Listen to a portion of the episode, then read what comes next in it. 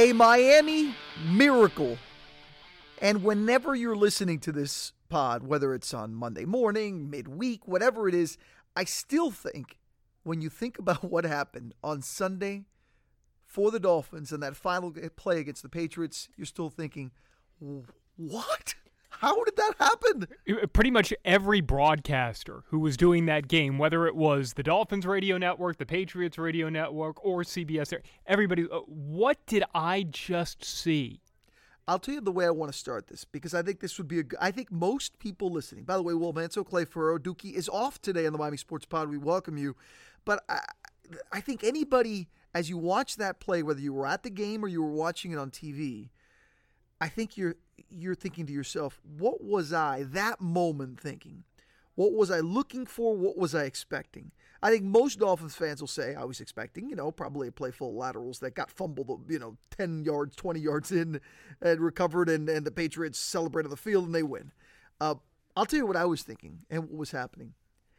I was thinking of the angles to another Dolphins loss, to a probable, you know, end of season, meaning now all of a sudden, you know, at, at, six and seven, and and their playoff hopes at almost nothing. Uh, what did Adam Gase do down the stretch? Why did the Dolphins have so much trouble scoring after they got out to that 28-27 lead? All of a sudden, they couldn't do anything. The decision to punt to Tom Brady, the Kenny Stills going down, all these things are going through my mind. And as the play is actually happening, Clay, I am getting my charger out of the, you know, unplugging my charger, putting my bag away because I've got to take the elevator down. And you know how the press box is, or you've been there many times, down then to the locker room area. And then it happened. And when it happened, and and I, and I slowly saw my found myself dipping back into my seat as it happened in shock. I didn't get up for another five ten minutes, just in just looking at my, the surroundings and going, "What just happened?" And, and, you know at that point because you mentioned being uh, in the press box, and uh, our, our, our friend Tina does a great job of uh, making sure that everybody gets on and off that elevator really nicely. But most people run towards the door with five minutes left, mm-hmm. and in a situation like that, you're kind of stuck in this tunnel and you can't see what's going on. So I can only imagine you you did what turned out to be the smart thing, which you stayed up in your press box. You were able to see yeah, it. I wasn't in a rush only because we didn't just to give people the way it works. We didn't have it was what a little after four o'clock. We didn't have to be on television until after five. You it always takes a good ten minutes for the locker room to open. So I'm like, you know, let me just watch the end of the game. Just imagine if you'd been on the elevator when that happened and you just heard this well, roar. What about the fans that left? This oh, I actually man. tweeted about this because a lot of fans got up and left. And by the way, this isn't me ripping fans for leaving early. I mean, at that point, you've, you've, you've dedicated most of your time and day to it. Maybe you're with your family. Maybe you've had a little too much to drink. Maybe you're just tired as heck. I, have no problem with you wanting to just get and beat traffic. Who would thought that that would happen? Now, how were you in the newsroom? You were watching the game in the newsroom. Were you just going crazy? I, I was watching it, but I, I didn't go crazy until Drake actually scored, and I think one of the televisions that was in the uh, and to use TV jargon in the in the feed room, uh, we had people watching it in there, and that was a few seconds, a couple seconds ahead. So about the point when DeVante Parker flips it to Kenyon Drake. And you're still not thinking much at that point. I hear screaming in the other room. And I'm sitting there thinking, oh, what is about to happen? And uh, again, we're kind of letting people inside here. I, I, I watch it similarly to to you in that we watch it like fans do because you want to kind of see what the storylines are that, that fans are going to grasp onto because our job covering these teams is we need to be the liaison. So if the mm-hmm. fans are sitting there thinking, well, why did Adam Gase punt it to Tom Brady? Well, it's our job to ask Adam Gase, why did you punt it to yeah, Tom you're Brady? Formulating the questions and thoughts of what's going to be next. So, yeah. So when you say, all right, I'm going through all the storylines in my head, you know you've got questions to ask. You were out at the game, which uh, that's normally where, where I would be on a Sunday mm-hmm. since Dookie's off. I was kind of pulling double duty at the station. So I was doing what he would normally do, and I'm logging all of the mistakes that the Dolphins made throughout the game. The the blocked punt, Two. the the decision to to to punt it to Brady, um, the Kenny Stills falling short of the first down, which oh well it was still third and one, and oh boy they got knocked backwards, and now they're gonna have to punt. So yeah, you're going through and you're you're marking all of the things that you're going to need for the storylines of the game, and then very quickly it's like None of that matters. No, it and, and I'll tell you what else I did, and I think a lot of people probably did it also, is that as I was sitting there and I told you I, dipped into my seat and I was kind of floored by it, like we all were. You know, I'm sure there were people just elated, running through their house and screaming, but I was so floored. I actually started looking around the field. First, I was looking for flags. And then I'm like, well, now I just want to watch the replay because maybe one of the laterals right. early on was was was forward or something. You know, I just I was looking for. Please don't ruin this moment. There, this can't be true. It's so incredible. By the way, speaking of incredible, our sponsor today, Vera Motors. When you spend your hard-earned money on a car, go to a place with a reputation. I promise you, there's no business in the state of Florida with a better reputation than Vera Motors. Vera Cadillac Buick GMC Pembroke Pines. The Vera family has been serving South Florida for 60 years. For the best deal in South Florida, the best service, Vera Cadillac Buick GMC, Vera Cadillac Buick GMC, 300 South University Drive, three miles north of the stadium, Pembroke Pines. Clay, here's something that this, this pod is not going to be this week. And I think you'll agree with me, and I think there are Dolph fans that, that would want to disagree with us because they just want to. They're the South Florida fan. I call them the Twitter fan, the, the social media fan, the fan that just wants to see the negative in everything. Does this win fix all the Dolphins' problems? Well, no. I mean, no. Dolphins still have problems. Some of the problems that you just said we were logging and, and taking note of. The, there are still questions about Adam Gase. There's still questions, obviously, about the defense that was terrible throughout most of the game. There's still questions about Ryan Tannehill, though Ryan Tannehill was really good in the game. And by the way, has been really good despite not being 100% since coming back from his shoulder injury and he's a big reason why the Dolphins are still in this playoff hunt. Are the Dolphins going to go to the Super Bowl? No. Are, are the Dolphins even going to make the playoffs? No, it's unlikely they're still going to make the playoffs. You know, percentage wise, based on the things that need to happen, they probably won't. But as a fan, and even us in the media, sometimes we get so cynical. Like, you only want to look at the negative. Mm-hmm. The Dolphins just beat Tom Brady and their rivals in their home field in front of their home fans in one of the most improbable victories that they've ever had in franchise history. You got to embrace it and enjoy it. And oh, by the way, to move to 7 and 6 and still be alive in the playoff race, you got to enjoy it because there are teams that there are fans that their teams are 4 and 8 and they're done. They're toast. They're done. They're 4 and 9, whatever. They're done for the year. It, the Dolphins aren't in a bad position. Sure, do we all want things to be a little better? Yeah. But you got to enjoy these moments because that's what happened Sunday was just something that it, it rarely happens. And when it does, you've got to appreciate it at at worst in this game, let's see how the rest of this year plays out, right? But at worst, you probably kept Tom Brady from getting that one seed. You probably kept the Patriots, you uh, ruined any shot of them getting it, I should say, because uh, the way the Chiefs are playing and they found a way to win against mm-hmm. Baltimore at home. So if you're a Dolphins fan and there is no team that you hate worse than the New England Patriots and you do not want to see Tom Brady hoisting that Lombardi trophy again, you may have just guaranteed that he's going to have to go to Arrowhead. Yeah. So at least enjoy that for a little while. And obviously, there's a lot of football left to be played. I'll tell you the thing I took away from this, from a Dolphins perspective, and I'm I'm kind of over the whole, well, we overcame adversity sort of thing because. Mm-hmm there was, and, and I'm not saying this to be negative, but uh, going into this game, the CBS broadcast put up a, a, a, stat that said Dolphins were fourth worst team in the league total offense, mm-hmm. fourth worst team in the league total defense. And if they find a way to make the playoffs, obviously those numbers could change. There has not been a team to be bottom five in the league and make the playoffs in both those categories since the 1943 New York Giants. So you have to go back that far, and I, I can't even I tell that, you. Giants, that was Eli's rookie year. Yeah, you were. Uh, your hair was a little darker back then. You hadn't gone uh, salt and pepper yet. I hadn't gone crazy yet. What I found from this game, though, Will, and and I, I'd hope that Adam Gase kind of sees what they were able to do. 21 carries for 189 yards, nine yards a carry. And Tannehill threw what 18 passes? 19, 19 passes. He was 14 out of 19. Yeah. At 19 because you're counting the 69 yard touchdown pass to Kenyon Drake at the yeah. end, which it was. He hit Stills uh, before the lateral started, but. If you if you step back from this game and, and this entire season you've been trying to find an identity for this Dolphins offense because they have not had one maybe that's your identity. Maybe you need to start running the rock a little bit more. I liked what I saw out of Bolden. Give those running backs a chance mm-hmm. to get the hard earned yards, and then you're not putting as much on Tannehill's plate. And I think that's what Adam Gase wants to do anyway. But I think there it's been hard when their defense is bad, though. Uh, that's the problem. Oh, absolutely, yeah. absolutely. Uh, but then you go back to that Colts game last week, last week, a couple weeks ago, mm-hmm. and uh, in Indianapolis two weeks ago, and you had the chance to salt it away with the running game. I hope after what happened today and you look at the film and you say, wow, we, we really can move the ball. Running between the tackles, running with Frank Gore, running mm-hmm. with Kenyon Drake, and, and giving Bolden a shot. Maybe that's their offensive identity. I, the Dolphin, the, the, defense has to figure something out, but I, I think they may have found what could be an identity with this team. And I think the identity with this team is, you know, an identity they wanted to have early in the season was the quick passes, the you know, because people talk so much about Tannehill's uh, downfield game maybe lacking throughout his career, and that that's a step that he needed to take.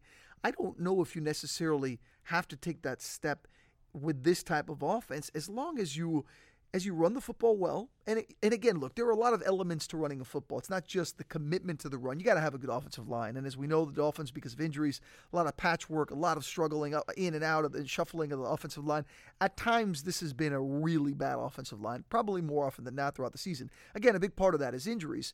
So that's kind of out of Adam Gase's control. But your identity as a team, as long as you're close in games, Dolphins have been blown out on the road. Look, when they play on the road against good teams, they get, they're getting blown out. That's just some that's been a theme of the season. They haven't been able to keep up. That's why this game in Minnesota is going to be such a test for them because mm-hmm. Minnesota, I wouldn't call them a great team. I wouldn't call them one of the better teams in the league. But obviously, in that dome, in a desperate type of playoff situation, you would expect that you know the Dolphins are going to struggle in Minnesota. So that commitment to the run and and keeping it simple for Tannehill may be a little bit difficult, especially if their defense continues to give up big plays.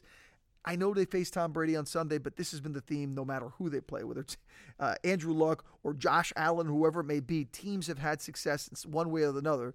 Uh, moving the football and scoring points against mm-hmm. the Dolphins defense. I will say this though, I think you're you're right in that with the Tannehill. The one thing I, I will say about Tannehill is that while I won't want to sit here and analyze if what's going to happen in the future, is he going to be here next year? I think it's pretty clear when you keep the game simple for him and don't put everything on him, make the intermediate throws, give him a little time. Sure, take a shot deep now and then, but keep it simple. And like you said, that complementary run the football type of game, he is an effective leader on this offense as the quarterback and they can be an effective offense. For whatever reason, Gase tries to get too cute sometimes, but if he just kept it simple, I think that's the best route for the Dolphins because the Kenyon Drake, Frank Gore, Bolden what he did on Sunday, that the punch that you see there with that combination, I think can be productive. Let me ask you something, a broader question, because you were in the locker room and there were a couple of quotes that really stood out to me the one that that is really sticking in my head because we get so used to hearing cliches over and over again. It's always the same thing. We're going to focus one game at a time, mm-hmm. one play at a time, whatever. Kenyon Drake said after the game, and he said it twice. He said, "We feel like we have to win out to make the playoffs." When you were in that locker room, you mentioned on on social media the vibe in that locker room, the mm-hmm. excitement. Mm-hmm. Do you feel like there's something different there where yes, they're focusing on the game at hand, but also in the back of their minds, they're at least willing to to look at the bigger picture more so than I think we hear most teams. I thought it was interesting yeah. they said that publicly. No, and I think what you also heard players say, the few that we talked to, all said the same thing.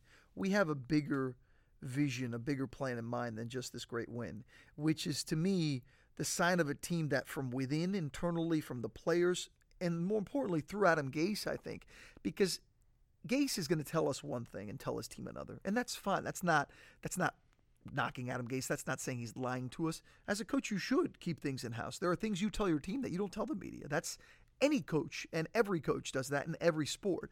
And I think what Adam Gase is telling his team is, guys, don't believe the hype. Don't buy into all the BS. Don't believe in all the stuff people tell you that you can and can't do, and you're not good or you're not good enough, or, or just look at each other and do your jobs and trust in yourselves.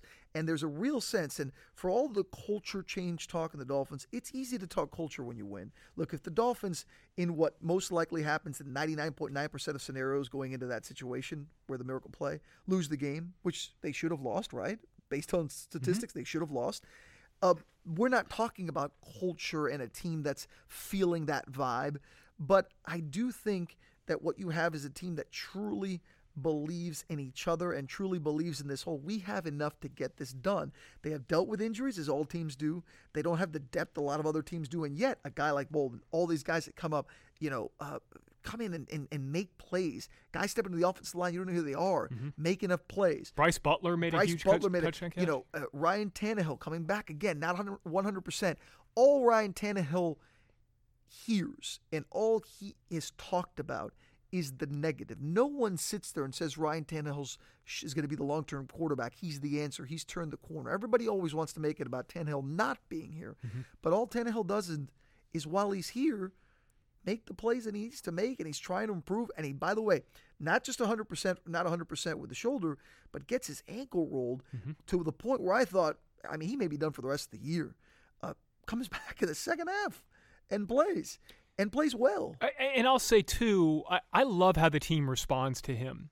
I don't know if he's the long-term answer at quarterback. We talked about that a lot. I, I mean, what we saw on Sunday doesn't change my opinion with what we've said before that there are real question marks there.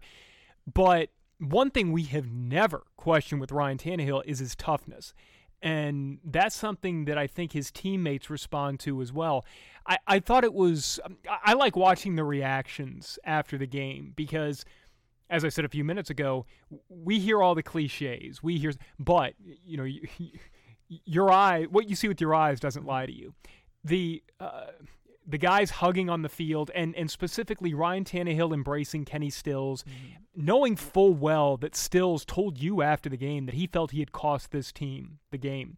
the fact, very emotional about it, and, and you know that that Tannehill and Stills have a great rapport on the field, off the field, all of that but I mean, it was just last week that Stills came out and said, I can't throw myself the ball. Well, then this week, you see that happen, and you see Ryan Tannehill go over and embrace Kenny Stills. And so I, I think there's, for all the culture talk in the offseason, I think there were times when this team could have mailed it in. So mm-hmm. I still don't think they're talented enough to, you know, if you, if you ask me to to uh, bet my, my mortgage on it, I, I think yeah, they're probably not going to make. But I, I think the whole culture change thing, I don't know if it's because they got rid of certain guys, but I can tell you that that locker room does feel different and there's a different vibe and, and a positive vibe. But here's here's the if we if you are to think big picture, the problem with with this team is always the it's the way it's patched together. There's always a question about the future because of this. You have a front office that's been here a while that quite frankly, this this season could be their last. I mean, we know that if, if the Dolphins look, they, I think we all know they can go into Minnesota and lay an egg like they have on the road. I mean, it's just the the, the mo of this team right now. Eh, we could be talking next Sunday about a, a Dolphins team that in a big game loses 31-10 in Minnesota, and with given other things, then then they're basically almost out of the playoff race. But we could also be talking in a few weeks about a team that gutted through injuries and finished eight and eight or even got to nine and seven and fell short of the playoffs, and you say, okay, well, did Adam Gase do a good job? But then all of a sudden, is Stephen Ross patient enough to say, hey, let's get one more year? Or does he say, let's change the front office, which means that front office wants to bring their head coach, and if that head coach comes in with that front office, they're going to want to bring their quarterback. There is so much up in the air. That's why it's hard to get into the long term conversation because the reality is these next three weeks, Clay, are going to be very significant to the future of Mike Tannenbaum, Chris Grier, Adam Gase, and Ryan Tannehill. I think we can make sort of a judgment of what most of them are, but I always ask this question to people who say to me, get rid of Ryan Tannehill, get rid of Adam Gase, get rid of the front office. Okay, hire who though?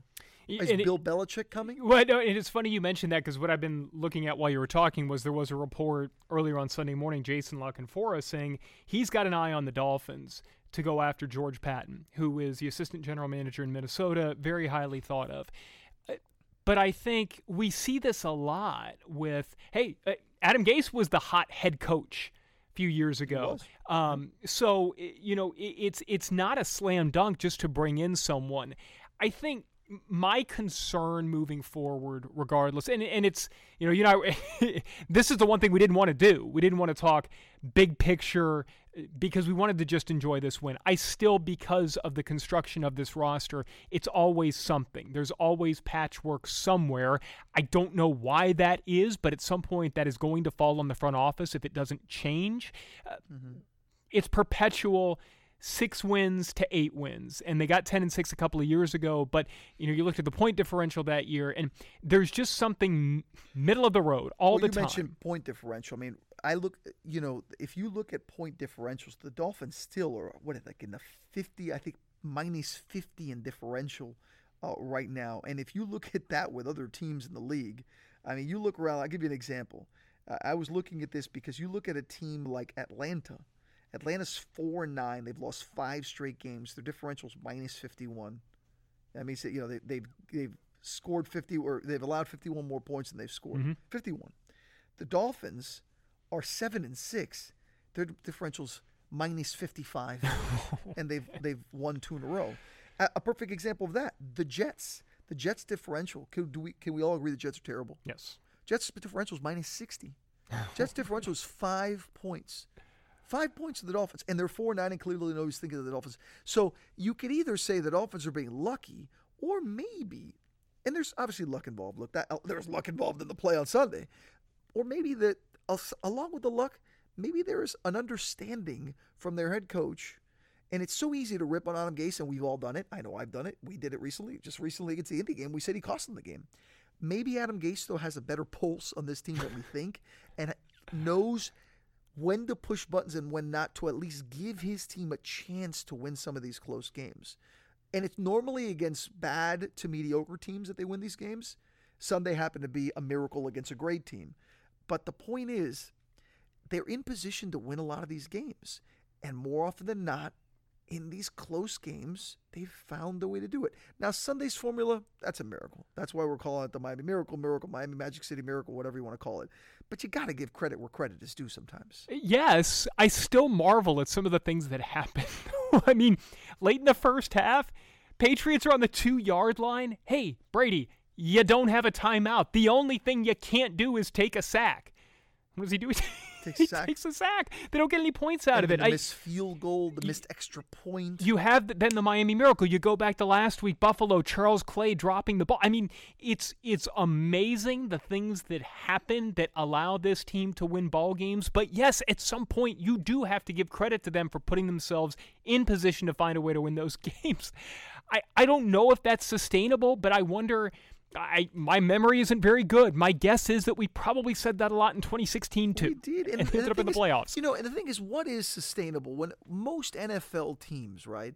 Most fan bases, most teams in the NFL right now, there are what, maybe six, seven at most that have a legitimate shot to win the Super Bowl.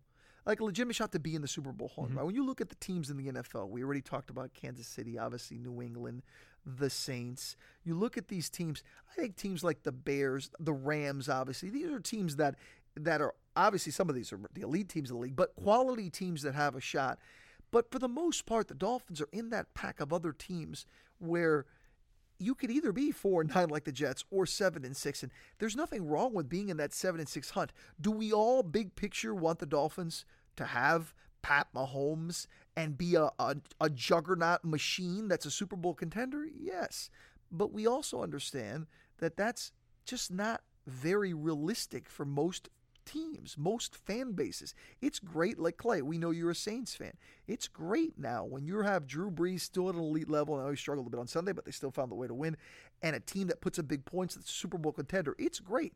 But more often than not, it's just a middle of the pack team that maybe one year has a good year, maybe not. I think Dolphin fans, what they want is that next step, and it would be great. But I don't know. I, I have no problem for now. Call me.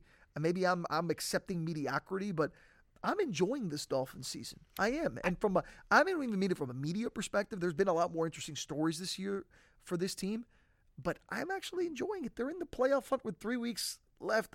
Are they going to win the Super Bowl? No. But again, there are over 20 fan bases in the NFL that know they have no shot to win the Super Bowl this year. Well, Sunday changed everything for me, beating the Patriots, because now you can start to look at the remaining schedules of the other teams that are in that.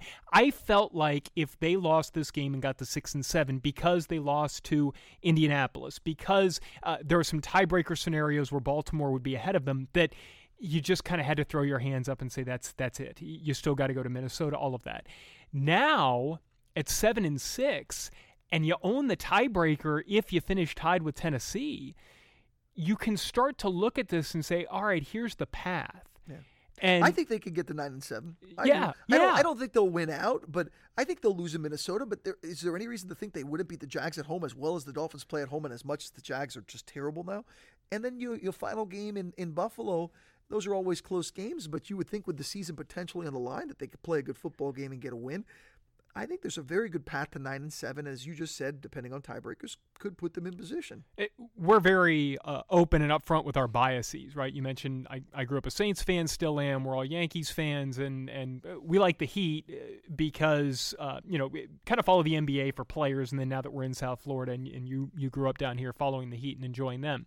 Regardless, we pull for the local teams because it makes our jobs better. It makes our jobs more fun. It gives us better content. When the Dolphins are six and seven, you're looking at okay, well, Well, now we're having the big picture N- n- conversation. now we're talking about all right. Well, I mean, are, are, are we going to have guys sent packing? Are we? I mean, are we looking at quarterbacks in the draft? Whereas now it's okay. It opens our toolbox up. We can look at who are the the Colts playing the rest of the way. Who are the Titans playing? You you start to look at things a little bit differently. So from a media perspective, going back to your original point, yes, eh, this makes it more fun. It's more enjoyable, not just for the fans, but it's more enjoyable for us. Remember our sponsor today, Vera Motors. When you spend your hard-earned money on a car, go to a place with a reputation. I promise you, there's no business in the state of Florida with a better reputation than Vera Motors. Vera Cadillac Buick GMC Pembroke Pines. The Vera family has been serving South Florida for 60 years. The best deal in South Florida, the best service. Vera Cadillac Buick GMC, Vera Cadillac Buick GMC, 300 South University Drive, three miles north of the stadium, Pembroke Pines. And that's the bottom line. I think you don't know as a fan how often you're going to get a chance to be in a playoff race.